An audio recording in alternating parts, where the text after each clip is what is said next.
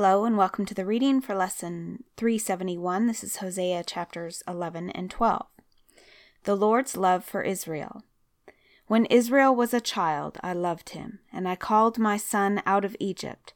But the more I called to him, the farther he moved from me, offering sacrifices to the images of Baal and burning incense to idols. I myself taught Israel how to walk, leading him along by the hand. But he doesn't know or even care that it was I who took care of him. I led Israel along with my ropes of kindness and love. I lifted the yoke from his neck, and I myself stooped to feed him. But since my people refuse to return to me, they will return to Egypt, and will be forced to serve Assyria.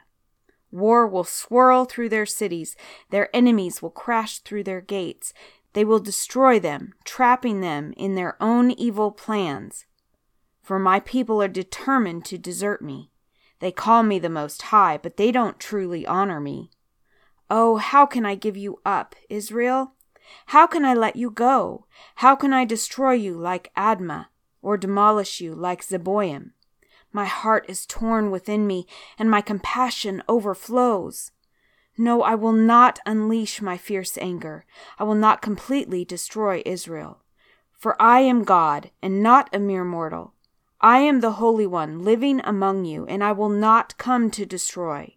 For some day the people will follow me. I, the Lord, will roar like a lion, and when I roar, my people will return trembling from the west. Like a flock of birds, they will come from Egypt. Trembling like doves, they will return from Assyria, and I will bring them home again, says the Lord. Charges against Israel and Judah. Israel surrounds me with lies and deceit, but Judah still obeys God and is faithful to the Holy One. The people of Israel feed on the wind. They chase after the east wind all day long. They pile up lies and violence. They are making an alliance with Assyria while sending olive oil to buy support from Egypt. Now the Lord is bringing charges against Judah. He is about to punish Jacob for his deceitful ways and pay him back for all he has done. Even in the womb, Jacob struggled with his brother. When he became a man, he even fought with God. Yes, he wrestled with the angel and won. He wept and pleaded for a blessing from him. There at Bethel, he met God face to face, and God spoke to him.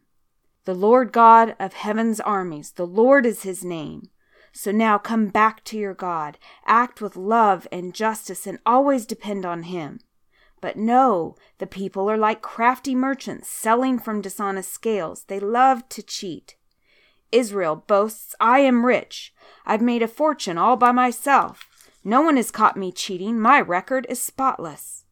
But I am the Lord your God, who rescued you from slavery in Egypt, and I will make you live in tents again, as you do each year at the festival of shelters.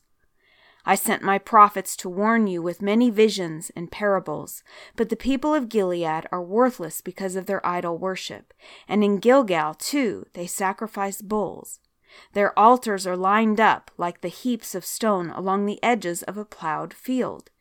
Jacob fled to the land of Aram, and there he earned a wife by tending sheep. Then by a prophet the Lord brought Jacob's descendants out of Egypt and by that prophet they were protected. But the people of Israel have bitterly provoked the Lord, so their Lord will now sentence them to death in payment for their sins.